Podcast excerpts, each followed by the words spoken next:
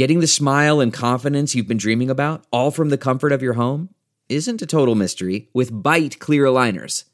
Just don't be surprised if all your friends start asking, What's your secret? Begin by ordering your at home impression kit today for only $14.95.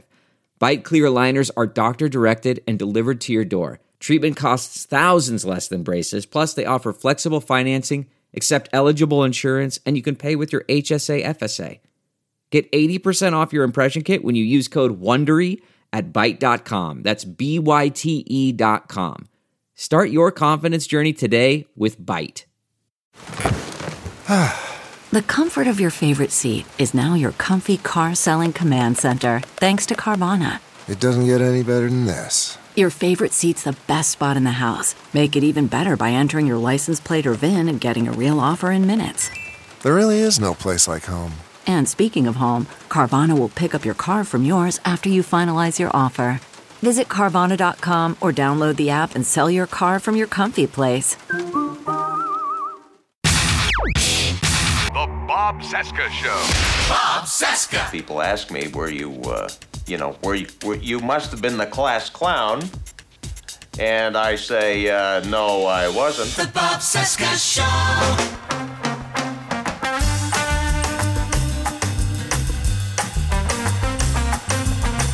From our nation's capital, it is Wednesday, April 19, 2023, and this is the Bob Cesca interview on the Sexy Liberal Podcast Network. Hi, I'm Bob. Hello, Bob. Hi, day 819 of the Biden Harris administration, 566 days until the 24 presidential election. Instagram, the Bob Cesca, Twitter, Bob Cesca underscore go. Spoutable, Bob Cesca, Our Patreon page, bobcescashow.com. You got all that? Okay, as we all know, Dominion settled its lawsuit against Fox News, which means it's a pretty good day to talk with a media expert. The great Donna Halper returns to the show today. In case you're brand new to the podcast, Donna is a former radio DJ. She introduced American audiences to my favorite band, Rush. She authored six books. She's a media historian and a baseball historian. She's a college professor, and she's a regular guest on such podcasts as this one. So, today we'll talk about how Donna shattered the glass ceiling in radio. We're also going to dig into the Dominion story and a whole lot more. Link in the description to follow her on social media and to read her blog. Meantime, think about supporting this fully independent podcast by subscribing to our Patreon page at bobcescashow.com. Okay, this is me talking with my friend, Donna Halper. More fun. More music. The Bob Cesca Show.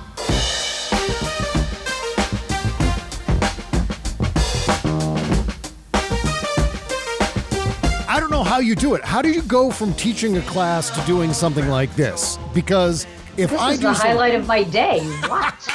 Come on. Yeah, because if I do something before I have to do a podcast, I'm completely worn out for the podcast. I, it's an incredible thing that you're going right from a class to talking to me. I mean, literally, you were teaching your class minutes ago. Three minutes ago, yes. and uh, after I get done talking to you, I'm going to give a talk at a historical society. Oh, excellent. What's the talk about? The talk is about Charlie Donlin. I know what you're thinking. You're thinking, who's Charlie Donlin? well, I'm, as I'm sure you know, I'm a media historian. Yes. And Charlie Donlin was the first play by play broadcaster in Boston uh, back in 1925. He wasn't the first to broadcast a baseball game, but that was kind of like a one off. They got some guy in a diner and just said, Hey, want to do a baseball game? And it mm-hmm. wasn't just any guy in a diner, it was a very famous guy in a diner, a guy named Joe E. Brown, who was a vaudeville performer, comedian, movie star. He loved baseball, and they persuaded him to do play by play for the day. But Charlie was the first regular play by play announcer, and to some degree, he created the state of the art in Boston. Yeah. Now, every city had a Charlie, every city had somebody that was like the first. He was ours, and he had been completely forgotten. And he just kind of like turned up in my research because you know me, I love firsts. I'm like, wow, I wonder if anybody's told his story. And I decided that I would. That's outstanding. And it also, I think, combines two of your greatest interests baseball and broadcasting. Uh, There's Absolutely. Seems like Absolutely. seems like that arena of baseball broadcasters is kind of an untapped area of our history, especially in the 20th under century. researched. And Yeah. you know what, Bobby? It's not just baseball. It's broadcasters in general. Mhm. We are regarded, and I say we because I spent 40 years in, in the industry. Oh, yeah. Um, broadcasters are often regarded, well, they're just entertainers, you know? Yeah, but they are profoundly influential in our culture. Yeah. I mean, I hate to swing the topic over for a second to Fox quotation marks around it news. Um, but whether you like them or whether you hate them, just about everybody out there who knows anything about current events has heard of Tucker Carlson Yeah. or has heard of Sean Hannity or on the more liberal side has heard of Rachel Maddow or has heard of Chris Hayes or people like that. These are not just entertainers. These are people who profoundly influence the conversation, Mhm. who influence the discourse. And yet, there are very few books that have studied the impact of broadcasters on the popular culture, whether it's baseball broadcasters or whether it's political broadcasters. The first time I remember anybody really looking at it was Rush Limbaugh. But even before him, there were people on the air influencing the conversation. Yeah. So, yeah, I, I think that the entire field has not been given the respect that it deserves. That's absolutely true. I was reading something interesting lately about it was specific to podcasting, but I think it very much applies to the old competition between radio and television. And what I read was that audio only podcasts like this one, for example, has more active listeners than a video podcast would. In other words, people are more engaged with an audio only thing because a lot of times they're listening in headphones or they're listening in the car. I mean, that's one of the big places where people not only listen to podcasts, but going back to broadcast radio, that's where a lot of people would listen to the radio. And that was the the companion unobtrusive that uh, Rush sings about in the spirit of radio. And that has such a huge influence where you're not as engaged with the visual medium as much as you are with the audio only medium. And there's Oh, so much to be said. Yeah, yeah. There's so much to be said with that. that And, and by the way, I, I'm going to do a little plug here, but the Pew Research Center, uh, for those that are not familiar with it, that's PEW. It's named after an actual person who hasn't been around in years, but the company, Hmm. Yeah. the Pew Research Center, the gold standard for survey research. Okay. They're not partisan, they're not lefty, they're not righty, they're not political at all. And if you need reliable resources, I always tell my students Pew is one place that you can look. And the Pew Research Center just put out a study yesterday of who listens to podcasts, what they use them for, mm-hmm. et cetera, and et cetera. So podcasts ain't going away. They are, in fact, part of that listening experience. I'm delighted people are listening to this one, but the reality is this was not a thing that existed in the world years ago. Yeah. And yet we have expanded upon the radio experience, you know, the thing that Rush sang about begin the day with a friendly voice, except you can take a podcast and listen anytime. I listen to podcasts at midnight sometimes because it's about the only free time I have on some days. Yeah. You know, just hanging out. You can take it with you. You can listen in headphones. You can listen on your computer. The possibilities are endless. And the people talking about different subjects, it's such a valuable experience. Right. And going back to broadcast radio and listening to the radio in the car, for example, because of that level of engagement, it seems like radio would have a better reputation in the milieu of entertainment than it actually does. Where, you know, TV gets all the attention, movies get a lot of attention, now the internet gets uh, a lot of attention.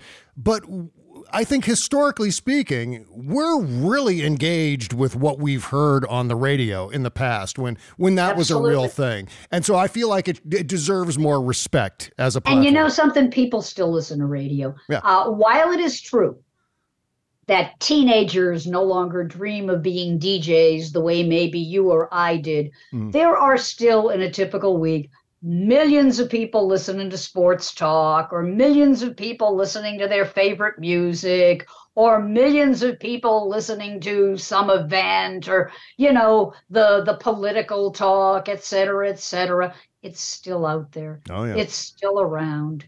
And by the way, shout out to Stephanie Miller and people like that because while the right wing talk show hosts get all the attention, Stephanie and Thom Hartmann and a lot of those other good folks, Randi Rhodes, I mean, they've been around for decades, mm-hmm. getting completely ignored. It's like, oh, it's all concern. No, it isn't. No, it isn't. There are people of every ideology out there. They're successful, they're stable, and you're right.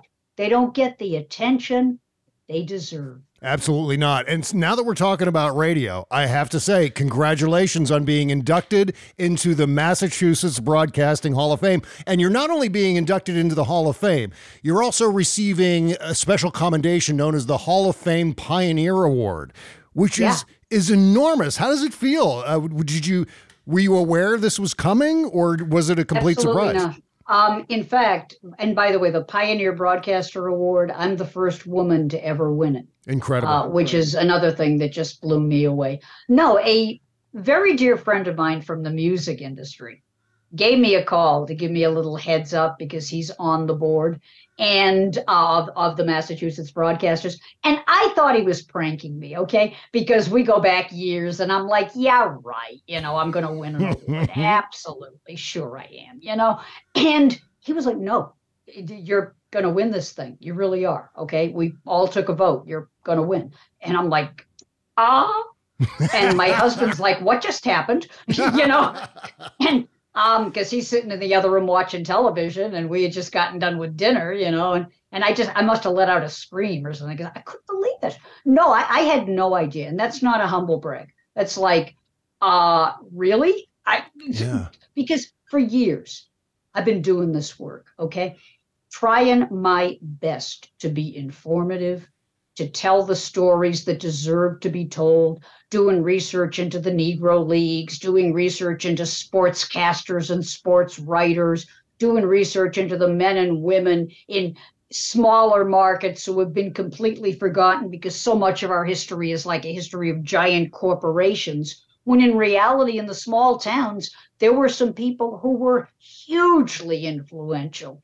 And it's so cool to be able to tell their stories. And it all started because when I was on the radio in college and I was the first woman in the history of Northeastern University, okay, fine, that's a small thing. It was big to me. Took me four years to Yeah. persuade people that like the republic wouldn't fall if you had a woman on the air. but my point is, when I started, I wondered who had come before me. And no one. All the history books, God bless them, were written by guys. And they basically, nothing wrong with guys. I'm married to a guy. I'm friends with guys. Hi, Bobby. I love you.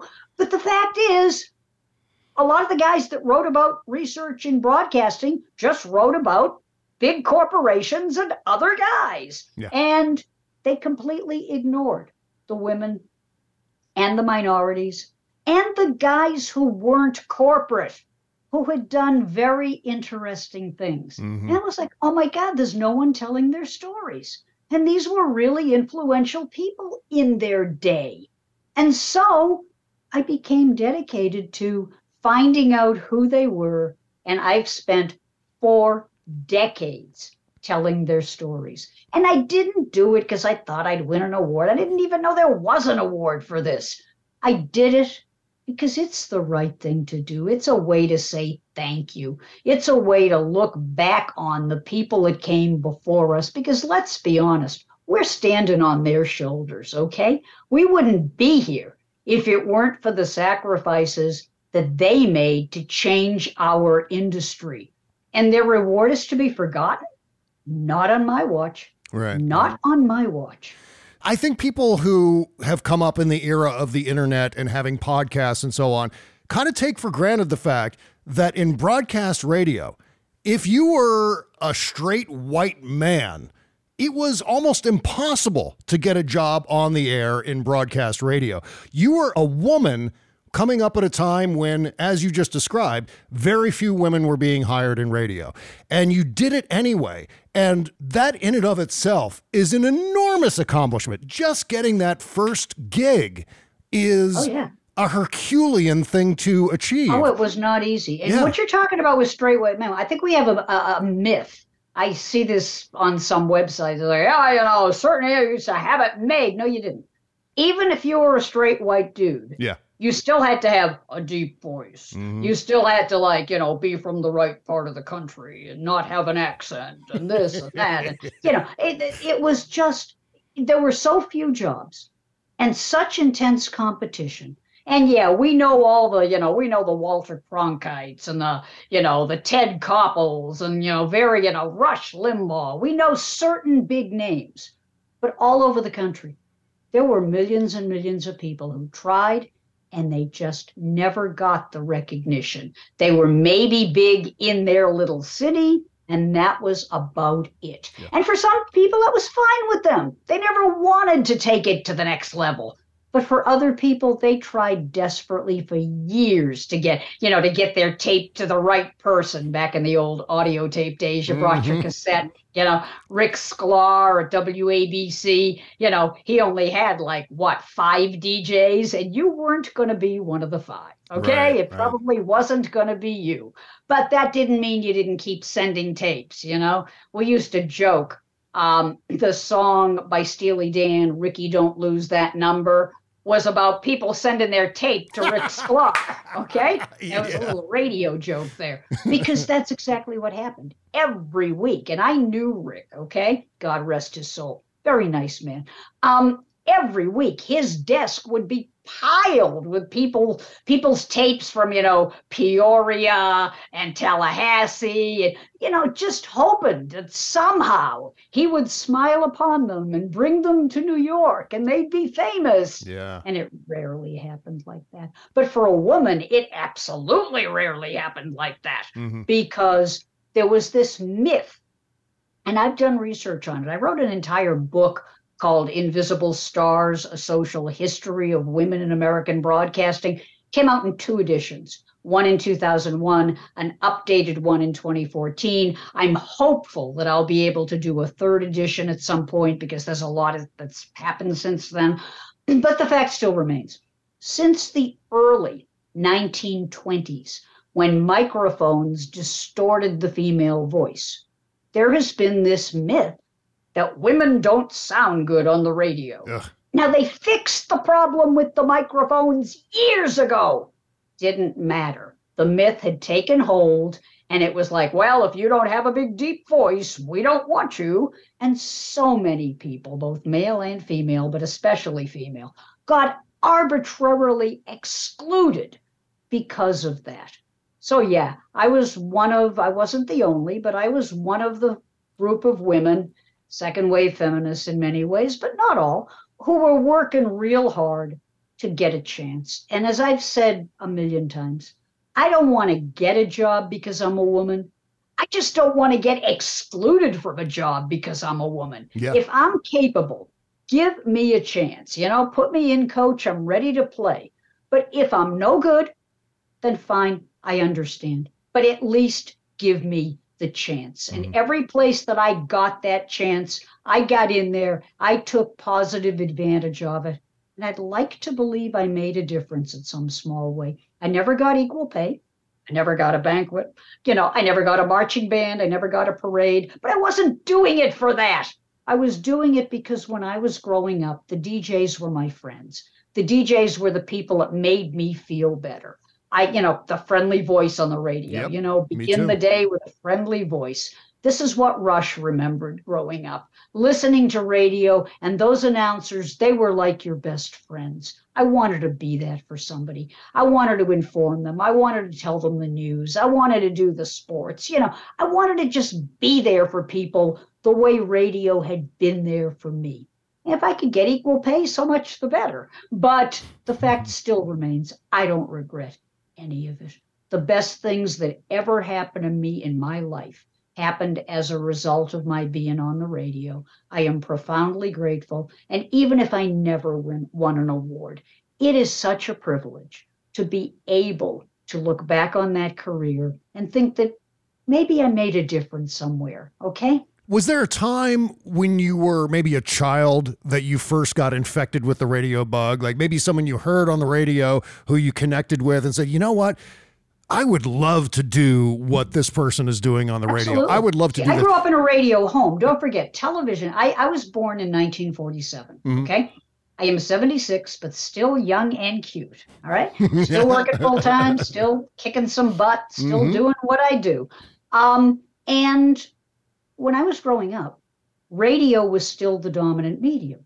And my parents loved radio. So we had radio on in the home all the time. And I was listening to Bob Clayton and Fred B. Cole, and there's no reason those names would mean anything to you. But my point is, they were just ubiquitous in our home. And I was like, oh, yeah, you know, boy, what Bob Clayton does, that sounds like a lot of fun. I think I'd like to do that. Wow, Fred B. Cole, he just interviewed so and so. That sounds like fun. I think I'd like to do that. I didn't hear any women, but I figured that's because they just hadn't applied. And that's why I was like, you know, you know, Mr. DeMille, I'm ready for my close up. You know, hmm. I was ready to just get in there and do that thing. I had no idea. There were women doing a cooking show or doing recipes or all this stereotypical. Not that there's anything wrong with it, but it wasn't for me. I wanted to play the hits. I wanted to be their best friend. I wanted to make them happy. And yeah, I knew from the time I was a kid that that's what I wanted. Did you uh, practice in your bedroom? Did you uh, make recordings of yourself, things like that? Did you did you just pretend that you were on the radio in some way? I had to pretend because Yeah. I didn't have the equipment. Right. Okay. While, you know, one of the gendered things about life back then, the guys got a lot of the equipment, but Mhm. that's okay. That's fine. They had the tape recorder, they had this, they had that. God bless them. Okay. I had my imagination. And radio is theater of the imagination Yeah. other than the fact that people can see you when you're on with Stephanie or when you're on with some of those other people. When I first started listening to you, I had no idea what you looked like. I didn't know that you were the handsome devil that you are. You know, I just, but in my mind, you were a handsome devil. That's all there was to it. You know what I'm saying? And, but that's my point. With radio, it doesn't matter whether you're drop dead gorgeous or whether you're average looking or whether you're whatever. As long as you're an entertainer, as long as you're a best friend, that's what matters to the audience. So when did you first crack a microphone? When did you first go on the air? Was that in college? Probably in college, yeah. Yeah. Yeah. And, and was that one of the first things you did was make a beeline for the campus radio station? The, the day that I, yep, I got there and it was like, here I am. And I wasn't expecting the door to get slammed in my face. I don't think about it too often because it just makes me depressed. But the number of times people said no to me just because I was female. Okay. I think we tend to glorify the good old days. Hmm. The good old days were great for a small number of people. They sure weren't good for those of us that were different, Yeah. or for those of us that were non-conforming, or for those of us that had political views outside the mainstream, or whatever, whatever, whatever your thing was. Okay, and unfortunately, I didn't want to be the thing that a girl was supposed to want to be. I didn't want to have babies. I knew that from the time I was four years old. In every population, there are 10 to 12% of that population that are childless by choice. I did not know that. I just knew that it wasn't right for me. I like kids. I like them as long as they're somebody else's. Okay? I like to play with them and then I like to give them back to their parents. Here, you lent me this. I'm giving it back to you. I like to read them stories. So, you know, I'm an entertainer, I'm a storyteller. Mm-hmm. I read them stories and then I give them back to their parents.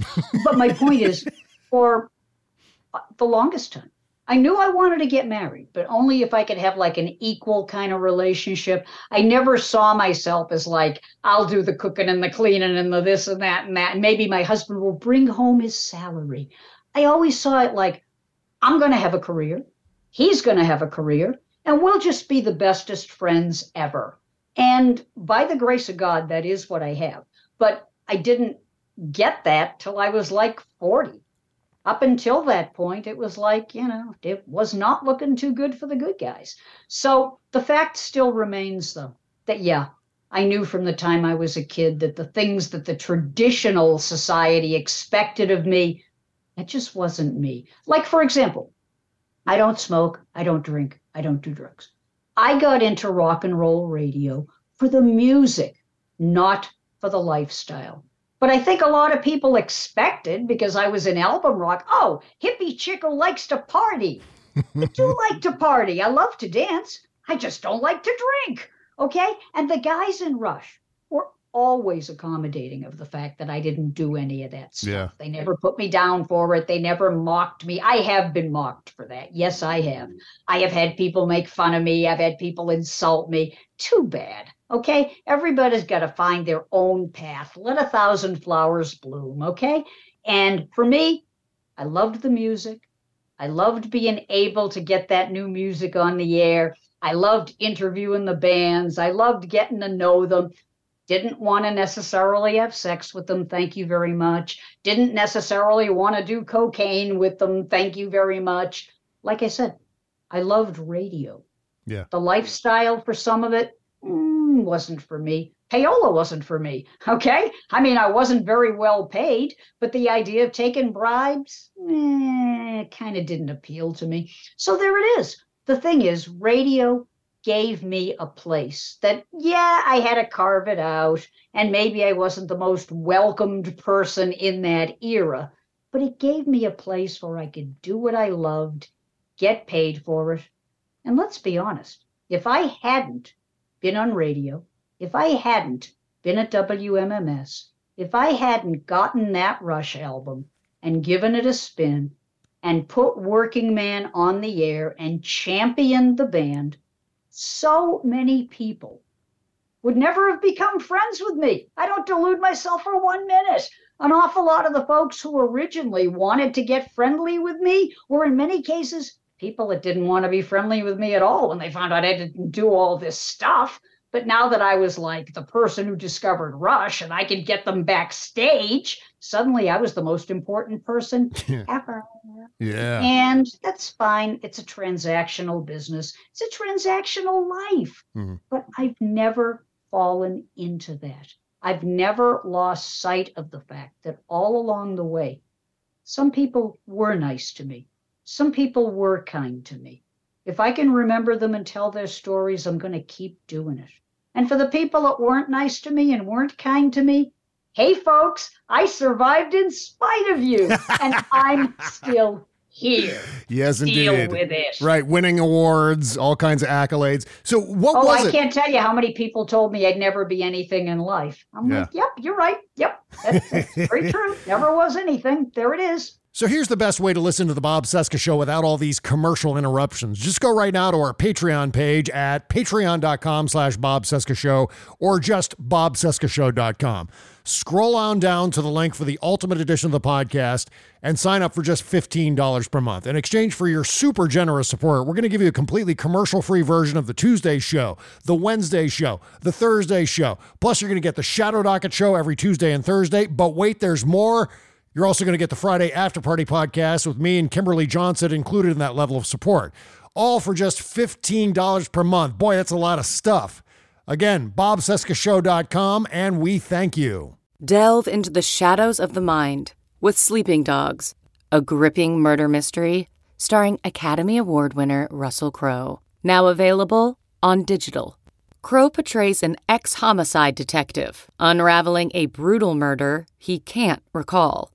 Uncovering secrets from his past, he learns a chilling truth. It's best to let sleeping dogs lie. Visit sleepingdogsmovie.com slash Wondery to watch Sleeping Dogs, now on digital. That's sleepingdogsmovie.com slash Wondery.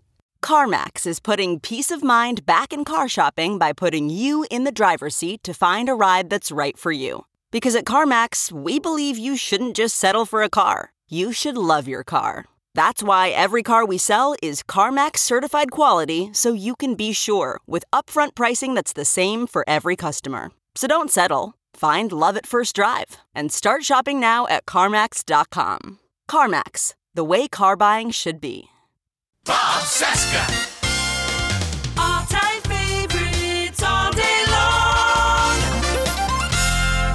So, what was it that finally convinced that campus radio station to give you a show? What, what finally? Four years of persistence. So you just Um, tenacity. and also, let's be honest here, the society was starting to change. yeah. The women's movement, at first, was just kind of regarded as like a bunch of weirdos, bunch of kooks, bunch of people that can't get a husband. But gradually, some of our concerns started resonating with people, and people started paying more attention.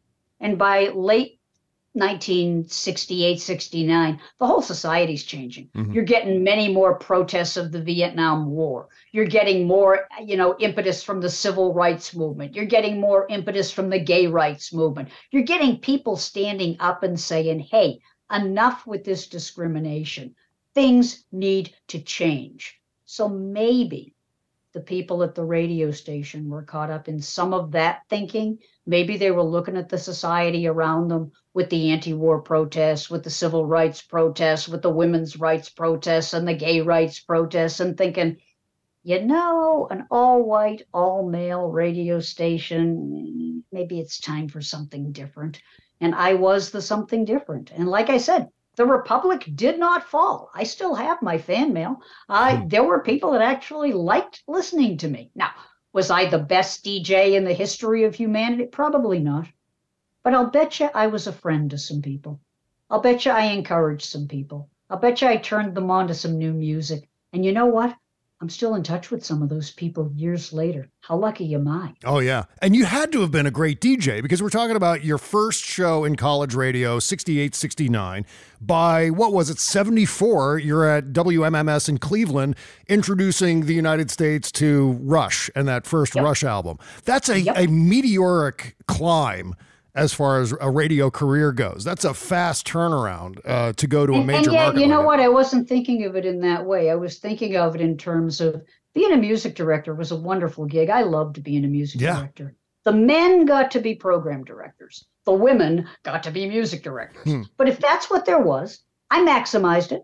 Okay. And I had a great time being a music director because I did get to hear the new music first. I did get to meet some of the bands. I mean, I'm just a working class kid. Nothing was ever expected. And there I am sitting there with like Bob Seger or Bruce Springsteen or the guys in Rush or Fleetwood Mac or Madonna or this one or that one. I met Dolly Parton, etc. I'm not name dropping. I'm just saying if you had told me growing up, oh yeah, you know, you're going to a party and Dolly Parton's going to be there, I would have been like, yeah, right. Okay. I take the bus to school every day and I don't even have lunch money for heaven's sake. And I'm going to be sitting in a room with Dolly Parton. Okay.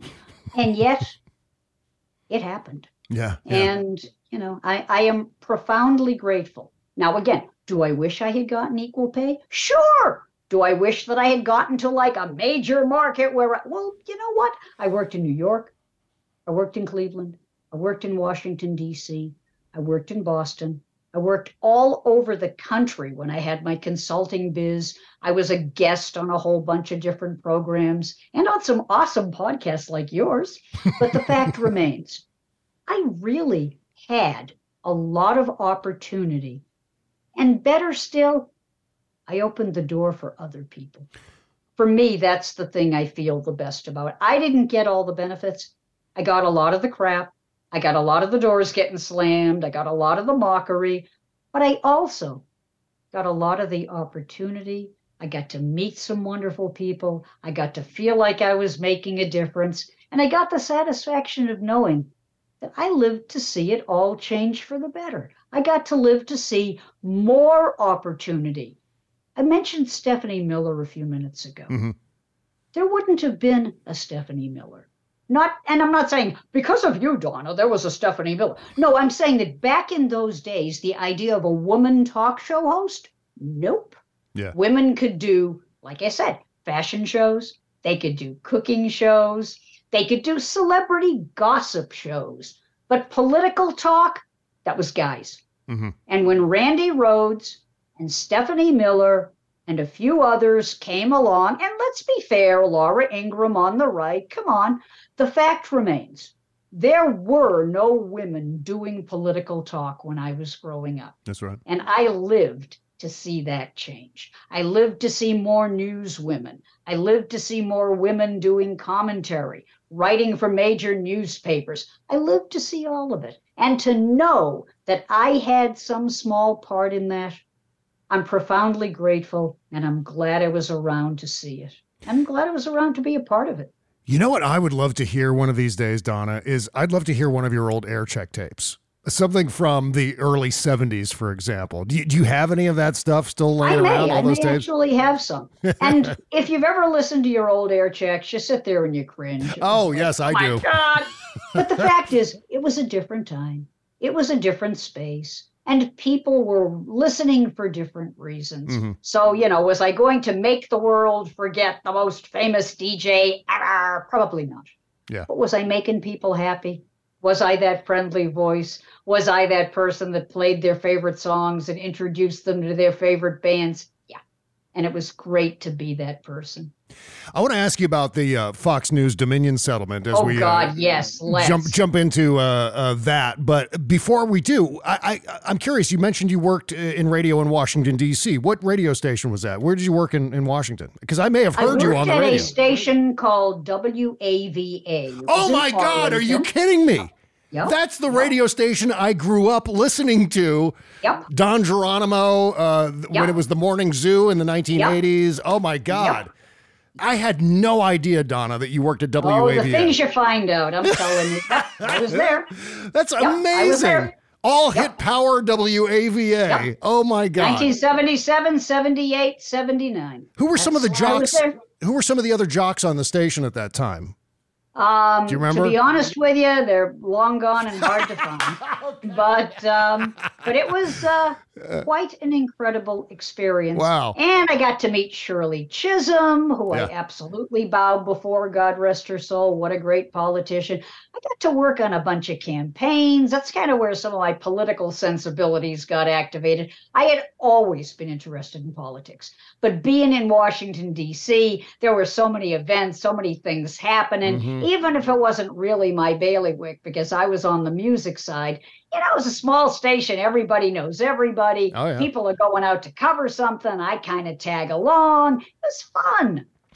That radio station is one of the reasons I'm doing what I'm doing right now. Listening to WAVA for hours Yep. on end, recording songs off the radio for Yep. because we couldn't buy Yep. our albums in the record stores. I was still too young for that. So I would make mixtapes just recording it off the oh, radio. Oh, absolutely. Yep. Yeah, yeah. Yep. So I remember all the jingles and all the DJs. Oh, I, oh I could God. still sing all the jingles at every station that I ever was listening to back then. Sure.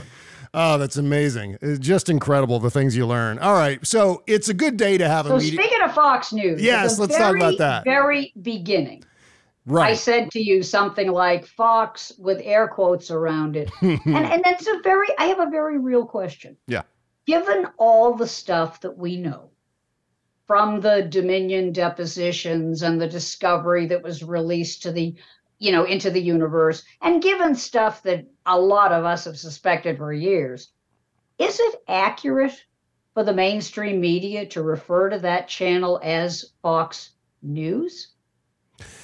No. Other than it being the technical name of the network, uh, there is no justification for that name. That name is purely it's a branding slogan. Like people have asked me all the, well, how did they get away with saying, you know, we report, you decide? It was a branding slogan. Yeah. You yeah. can call yourself anything. I can call myself the Queen of France and trademark it.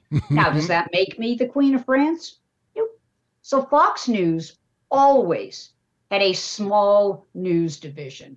It was small for a reason because it sort of gave them political cover. Anytime anybody said, oh, you're the media arm of the Republican Party, which is what they were designed to be, they could say, no, no, no, no, no. Look at, look at, these are our real, honest to God news reporters. And they were, all three of them. but the, uh, you laugh, that's basically how many there were. Right. Um, and the emphasis was always on the partisan commentators, always. But they had enough of a news presence to almost kind of be like a fig leaf. Okay. But now we know, thanks to the Dominion depositions, that even the news reporters were told not to cover the story. They were told not to report on the Dominion story. They were told not to talk about the lies and the stuff that was being said about the election being rigged and the fact that people were being misled. They were literally told not to report. So, how does that make them a news channel? Yeah.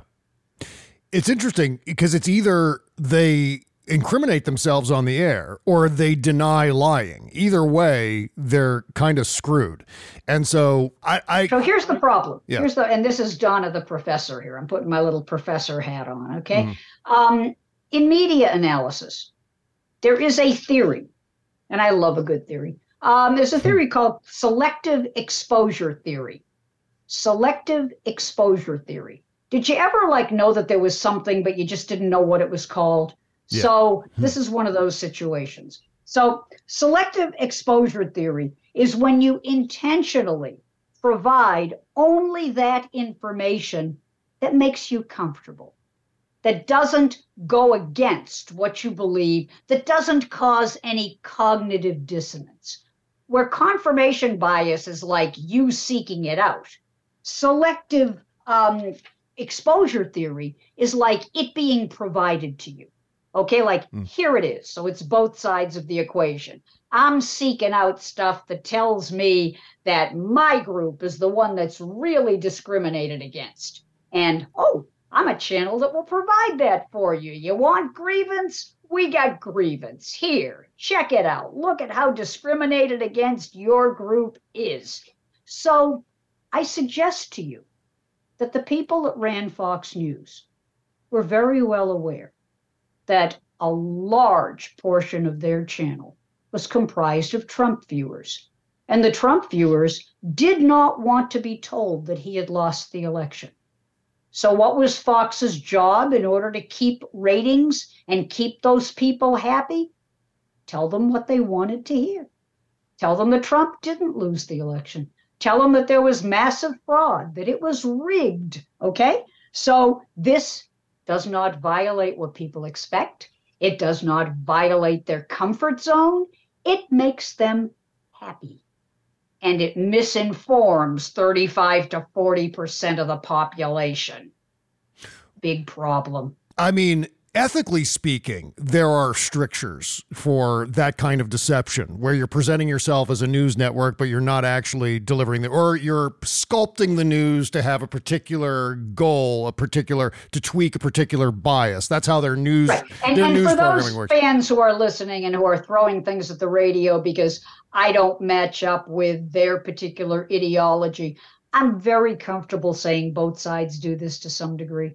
Now, Fox News has elevated it to a science, but I would be lying if I said that no left wing commentator has ever slanted the news, ever. They're all choir boys and choir girls. Mhm. No, there are some people on the left that I just cringe when I listen to them.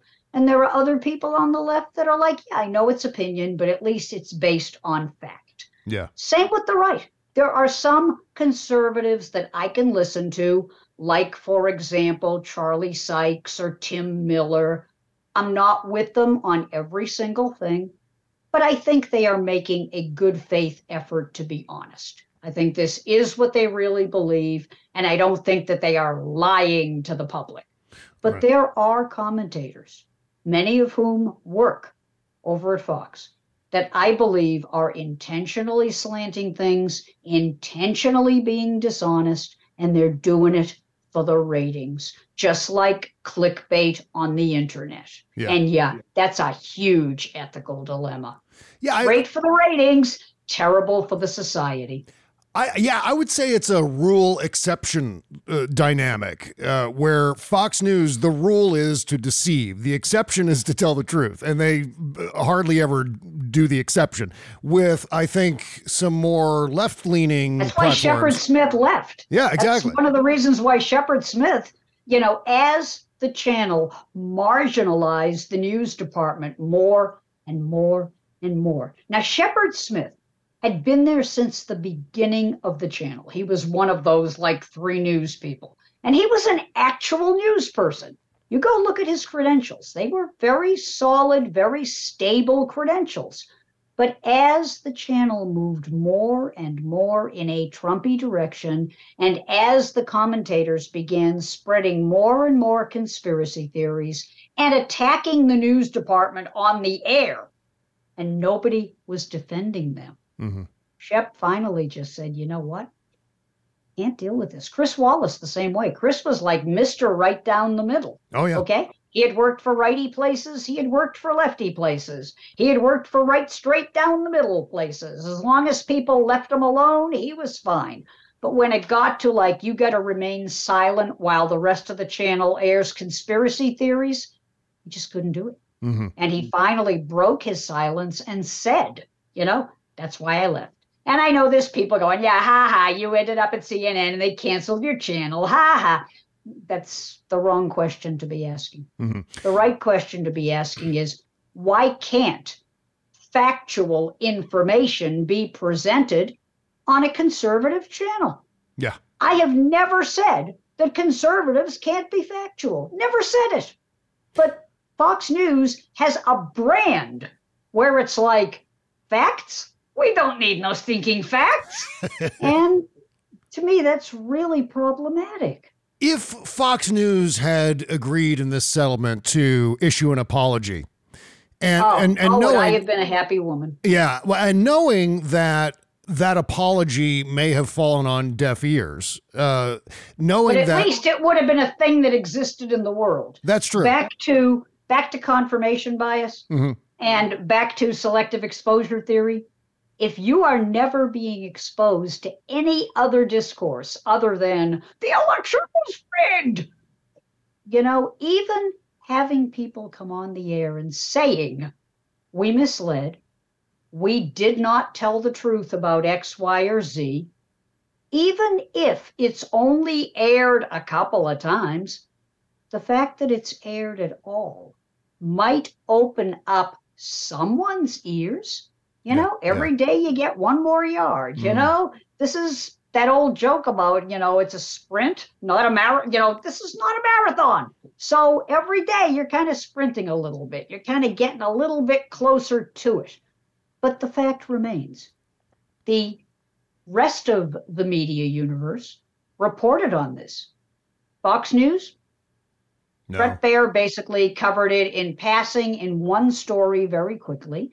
Howard Kurtz in passing very quickly after having been told he couldn't cover it at all until the thing got settled. But other than that, nothing. In the Fox News universe, it's, you know, the same stuff they've been covering for the past X number of years, and nothing happened. Nothing was delivered, nothing was received. I wonder if this was really about making sure Rupert Murdoch did not have to go on the stand. Yeah. 92 years old. They were trying to avoid having him testify. I would have loved to have been an attorney interviewing or questioning Rupert Murdoch. That would have been interesting. I would have paid money to watch that. The thing with this particular lawsuit is we got a lot of information in the deposition process and the discovery process, which I think was quite valuable as far as learning what Oh, was going time. on behind the scenes at Fox News. Plus, Rupert Murdoch admitted in his deposition, which he would have just repeated in the courtroom. I mean, that's what we would have heard in the context of a trial is mainly testimony that would have duplicated what was said in the depositions. So, in that regard, Rupert Murdoch admitted that his on air personalities lied about the election. He did that in the deposition. Oh, yeah. Plus, we had all those text messages and Oh, emails. hello. Those were hilarious. Yeah, yeah. Do you think there's more we can do with that to get the word out uh, about Fox News' duplicity and lies with regard to all of this? As long as Fox News and others in the conservative ecosystem remain kind of like a closed society, Mm. it's real hard to penetrate. Yeah. Okay. I have friends that only watch Fox News, that only watch Newsmax, that only listen to right wing commentators. If that's the information stream that you are in 24 7, see, I go to all kinds of places. The fact that I know what Charlie Sykes, who is a conservative, is saying is because I subscribe to his podcast. I subscribe to his newsletter. Ditto for Tim Miller. Ditto for various and sundry other Jonah Goldberg. I subscribe to all kinds of points of view, whether I agree with them or not, because we're all people living in the world, and it's in our best interest to know what each other is thinking. Mm-hmm. But this idea that, well, you only listen to your own, that becomes a self reinforcing feedback loop. Okay. You know, the old garbage in, garbage out thing. If all you're being told is conspiracy theories, you think they must be true because after all, you saw it last night at eight o'clock. So therefore, and then you go to some website and it says the same thing, and etc and etc and etc. And with no fact checking and no opportunity for any other points of view, A, I despair for the viewers that are stuck in that ecosystem, but B, I despair for democracy because mm-hmm. that's how we got January 6th. Do you think those of us who are uh, center left, left, Democrats, etc., normals, so to speak, people who are non Fox News viewers, do you think it's important for us to check in with what's happening on Fox News occasionally just to Absolutely. see what's going on? Yeah. Absolutely. And it's also important to have some conservatives, some principled conservatives on our programs to talk with them about issues, see how they line up on certain things. Because in some cases, that's how Joe Biden got to be president. Thank you very much. It was that 5% of people who just did not buy what Fox was selling and who went looking for something else and found the never Trumper stream of Republicans Yeah. and said, ah, okay, yeah, pro business, pro this, pro that, pro democracy. Yeah, I can get behind that.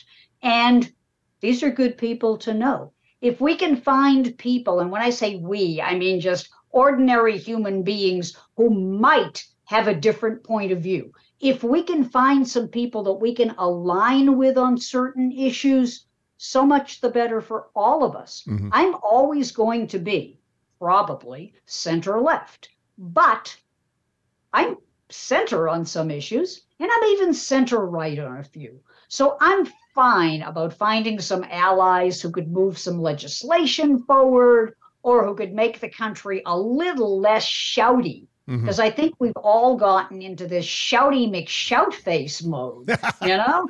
Yeah. Like, well, you don't agree with me, then you're a man. Let me tell you about your mama. And, it, and I'm like, please give it a rest. Yeah. okay. Yeah. So the reality is, we're not going to agree on every issue.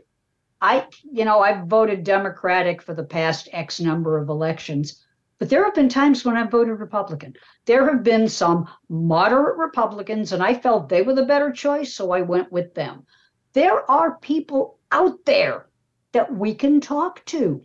Unfortunately, the whole internet culture has become so polarized, so angry, so shouty that I think we're missing some opportunities to connect. Mhm. And maybe we can't get any Fox News viewers, but maybe there's some people on the internet just looking for a different point of view, and maybe we can reach out to them and give them that different point of view.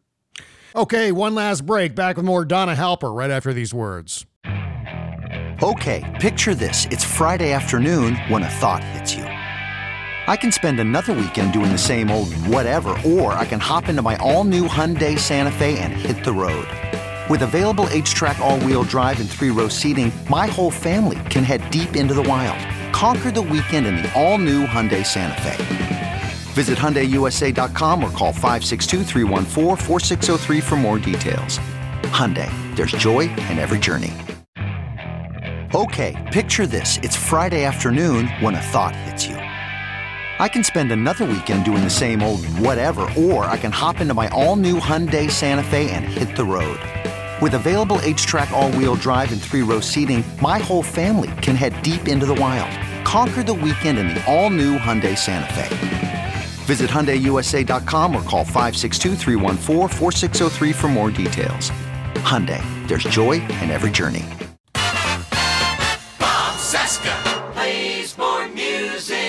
You know, I don't know if there's a solution to what I'm about to subscribe, uh, describe, Donna, but this is something that I've witnessed over the years and ties back into our discussion about broadcast radio.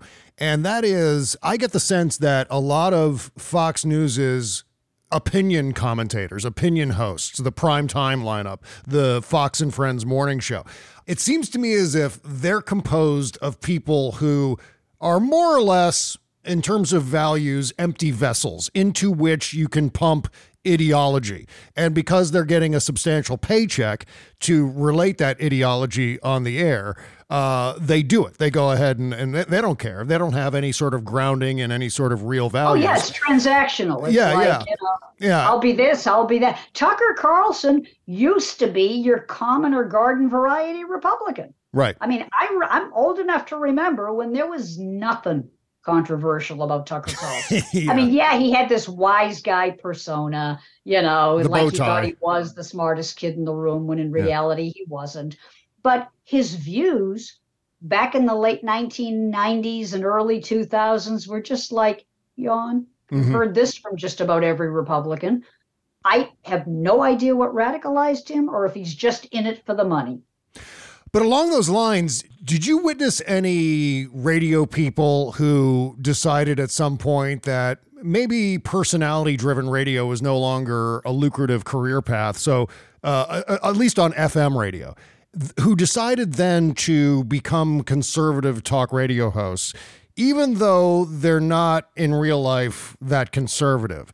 I noticed that quite a bit in the uh, 90s and 2000s when I was uh, in broadcast radio. And uh, it was really disconcerting to see. see Because that's where the but that's where the money was. right, exactly. Ap- After deregulation, conservatives really jumped in quick. Yeah. Liberals were a lot slower. They kind of came late to the party. By the time they came in, most of the good frequencies were already taken, most of the big signals were already occupied. And unfortunately, like I said, we sort of missed the bus. So the fact remains that being a conservative talk show host and really, you know, complaining about all the things that were wrong and this and that, grievance, grievance, grievance, it was lucrative. Mhm. It was really lucrative. Now, I'm not Yogi the mind reader. I'm good, but I ain't that good. I have no idea how some of these people felt. With Rush Limbaugh, we know we have a record. Okay. Rush Limbaugh came from a very conservative family. I would have been stunned if he wasn't a conservative talk show host because mm-hmm. everybody else in his family was a pretty well known conservative. But as far as all the others, I have no idea. I don't know if they Yeah. were just in it for the money or whatever. But there again, you got to ask yourself do I really want to sell my soul just for a paycheck? Okay. And for some people, I guess the answer was, yeah, sure, absolutely. And for others, it may have been at the time it was a business decision. And then gradually, when you swim in that stream for long enough, maybe you start believing some of it. And that's what makes it so hubristic and awful is that Tucker Carlson doesn't believe a word that he's saying on his show.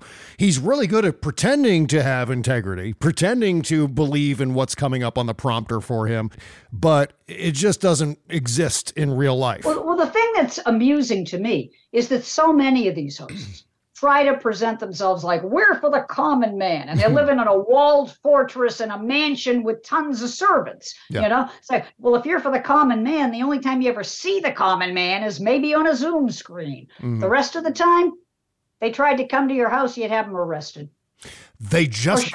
Oh yeah, yeah, and they don't care about the common man insofar as uh, the uh, all they care about really is that the common man is there giving them ratings and Well, buying there's their something merch. else too. Yeah. When Donald Trump said, "I am your retribution," Mhm. in addition to that being chilling, Yeah. Um, it really does seem like, and again, to my Republican friends, I love you, I adore you, I kiss you. But in today's Republican Party, it really seems like the organizing principle is we pick a group to hate and then we give you permission to hate on them. Mhm. Okay. And when Trump says, I'm your retribution, that's it. It's like, I'm the person that tells you that it's okay to have all these grievances. I'm the person that tells you that it's okay to hate on, pick one, trans people, gay people, liberals, Jews, you know, people with Jewish space lasers, whoever it is, okay? The fact is, it's okay to hate them. And that's a terrible way to run a political party. That may get people to be real activists and win you primaries. But in the general election, if all you got is, I want to ban books and make sure that trans people can't have medication, uh, that's your party? Yeah. I want to make sure that even if a woman is sexually assaulted, she can't. That, that's your that's your party. So I'm old enough to remember a time when no, that wasn't your party. Mm-hmm. There were actual ideas and beliefs. Now, the ideas and beliefs were sometimes things I didn't agree with, but at least there were some. Mm-hmm.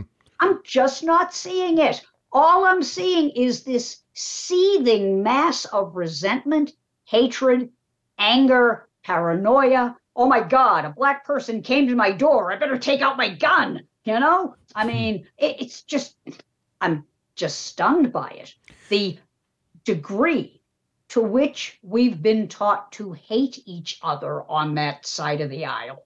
It's like, I don't hate Republicans. I just don't understand if gay people are married, who that hurts.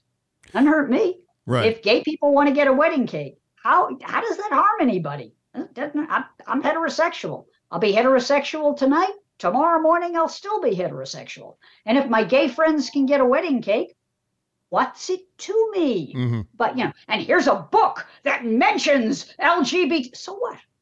So if you don't want your five year old to read it, don't read it to your five year old. But banning it from the library? But there again, if it's all about organizing around groups that deserve retribution, uh, I found that profoundly troubling, profoundly sad. And it's something that the rest of us really need to take on and say, no, not for me, thanks. This uh, anti-trans movement you were mentioning, um, that kind of emerged, based on what I know, that emerged from the podcasting space. Yes.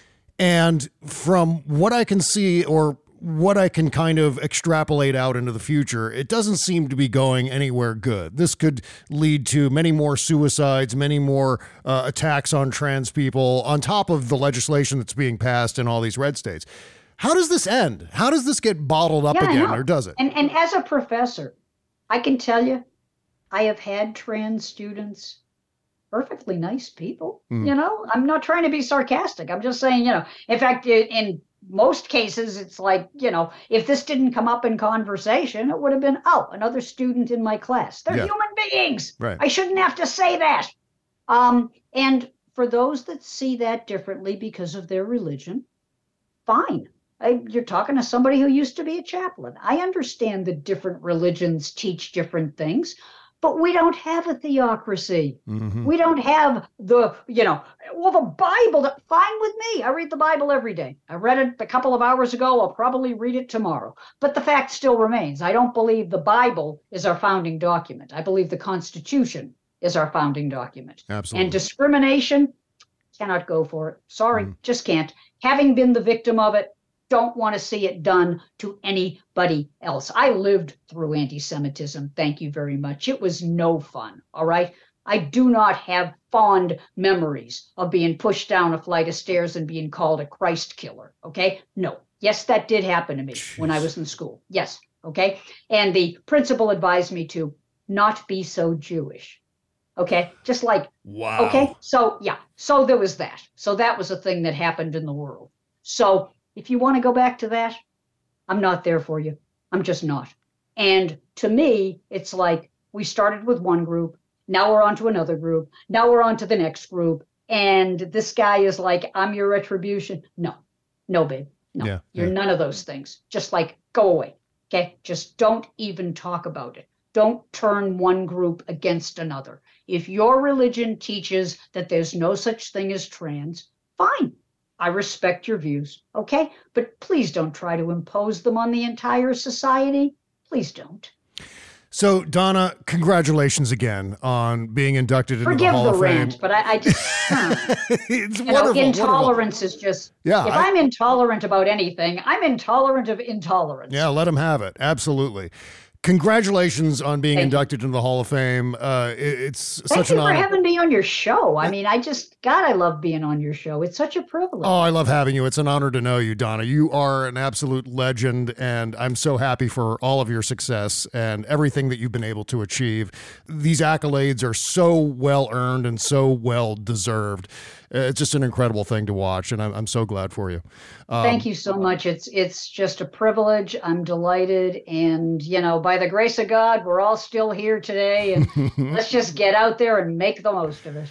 The uh, blog is dhalperblog.blogspot.com. I have a link in the description. Plus, your Twitter handle is Deborah Leah on. Uh, Devorah, yes, that's my Hebrew name, Devorah Leah. There you go. And so you're on. You're still on Twitter. You're not abandoning Twitter oh yet. God, yes, I, I have not left. I'm not going to give Elon the satisfaction. I am Good. Good for you. Well, it was great talking to you again. Great seeing you. Much love. Thank you for having me on. I really, really appreciate it. Much love. You bet. Talk to you next time.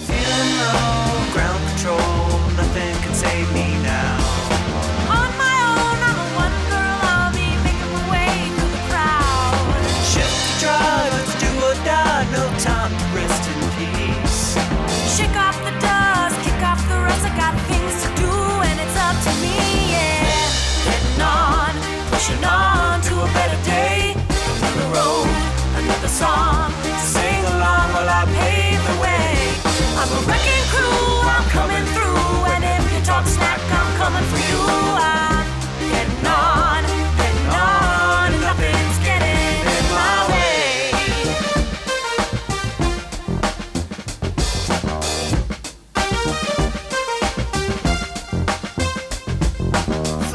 page, sip your tea, or you're on the edge of your seat. Covers blown,